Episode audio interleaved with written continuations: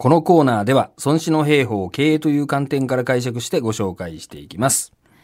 まあ、あの本当に暑い日が続きますのでですね、うんまあしかもお盆休みがあったので、はいはいちょっとね中だるみって言ったらあれかもしれないですけれども、うんいろいろ疲れがどっと出る頃だと思うんですがはい。いやここからちょっと年後半戦に向けて頑張ろうっていうこう元気が出るようなうん孫子の言葉をぜひお願いします。なるほど。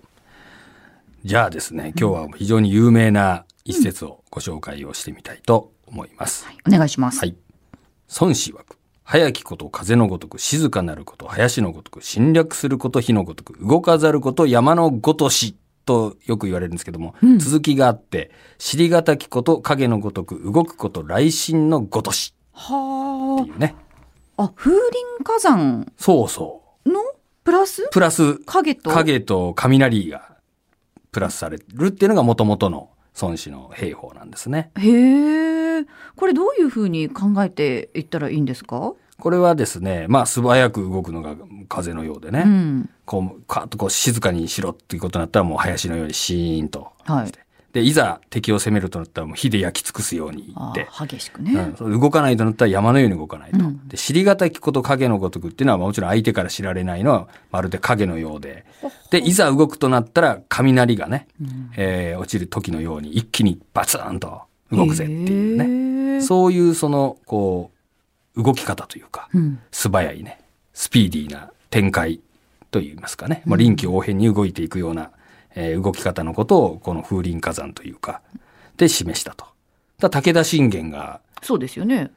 前の4つをうん。切り取って旗印にしたってういう。んうん、すごい有名だからもう本当に今の話聞いてても、うんやっぱり兵法というか、はい。その戦争とか戦いの時の、動き方のね。ね、イメージですけどこれを今こう現代に何か、うビジネスに落とし込めるってことなんですか？これ今私はあの、営業風林火山というね、はい。置き換えて、営孫子風林火山。そうそう。これを営業に置き換えたらどうなるかっていうことで、うん。まああの、ちょっと多少こじつけなところもあるんですけども、はい。じゃあ、ま、早速、えーそちらをご紹介してみたいと思います。お願いします。営業の早きこと、風のごとく、傾聴すること、傾聴のねうん、ヒアリングね、こと、林のごとく、提案すること、火のごとく、値引かざること、山のごとし。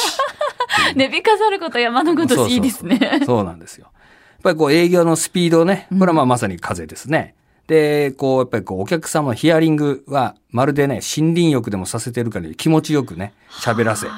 そしていざ提案するときね、火のように熱い提案をしろというね。うんうんだけど、値引きとかね、理不尽な要求があったら、もう山のように動かないと。ということですねなるほど。は確かに風林火山、そうそう、そういうふうに言ってるんですよ。でもこんええ陰とその影ですね。そう影とその雷っていうのは、まあ普段は風林火山って言った方が通りがいいから、うんここまでなんだけど、はい今回ですね、この番組でご紹介するために続きを作ってまいりました。うーはいお願いします。はい。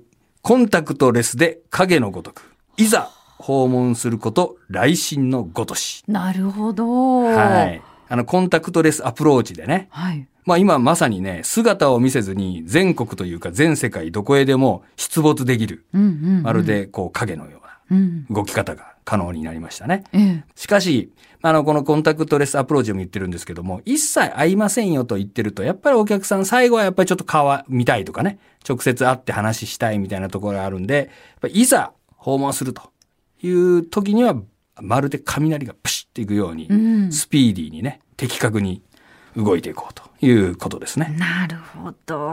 もうまさに本当にこの時代ならではということですよね。新しい解釈が生まれましたよ。ねこの番組のおかげです。いやいやいや、でも本当に、これからはじゃあもう風林火山で止めるのではなく、えー風林火山、じゃあこれ、陰来ってことになるんですか？そうですね。まあ、うんゆ読めばね。うんうんうんまあ、ないけどね。旗印立てましょうよ。上りを。なるほど。はい。ということで、はい孫子の言葉繰り返しておきます。はい。孫子曰く、早きこと風のごとく、静かなること林のごとく、侵略すること火のごとく、動かざること山のごとく、尻がたきこと影のごとく、動くこと雷神のごとし。